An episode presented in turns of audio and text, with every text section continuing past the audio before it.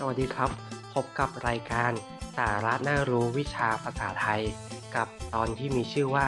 ภาษาไทยไม่ละทิ้ง ภาษาถิ่นไม่ละเลยนะครับ และเราอยู่กันใน episode ที่ 4 แล้วนะครับ กับเรื่อง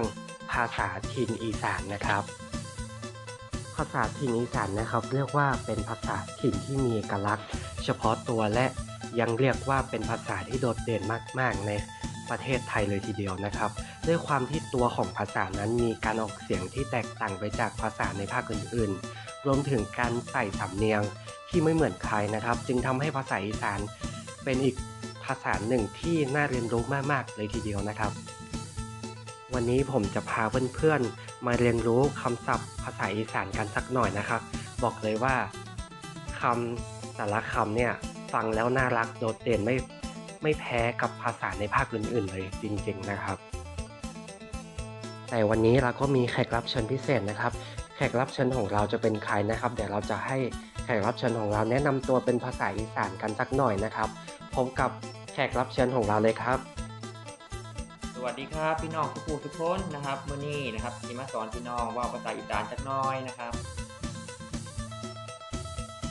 โอ้โห ถือว่าเป็นภาษาที่น่ารักมากๆเลยนะครับ เราก็จะมาเรียนรู้คำศัพท์ภาษาอีสานนะครับ ที่พูดแล้วจะม่วนขนาดไหนนะครับ เรามาเรียนรู้กันเลยครับ กับแขกรับเชิญของเรานะครับคำแรกนะครับคำว่าขี้เกียจนะว่าภาษาอีสานพูดยังไงนะครับ แล้วลองยกตัวอย่าง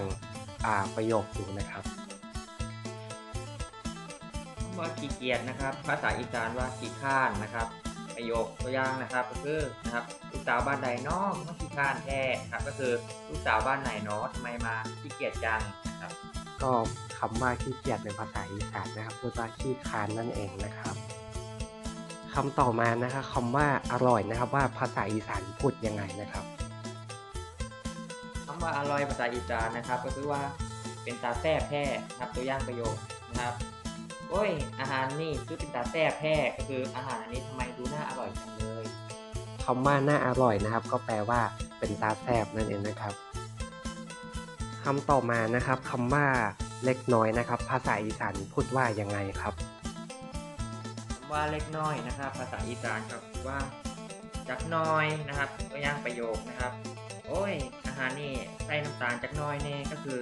อาหารนี้ใส่น้ำตาลสักเล็กน้อยหน่อย ครับคำว่าเล็กน้อยนะครับ ภาษาอีสานก็พูดว่าจักหน่อยเองครับ เราก็จะมาถามคำศัพท์คำสุดท้ายกันนะครับ ว่าคำว่าน่ารักเนี่ยภาษาอีสานพูดยังไงครับคำว่าน่ารักภาษาอีสานนะครับ ก็คือว่านะครับเป็นตาฮักแท้นะครับ ตัวอย่างประโยคนะครับโอ้ยลูกสาวบ้านนี้คือเป็นตาฮักแท้ก็คือทำไมลูกสาวบ้านนี้น่ารักจังเลย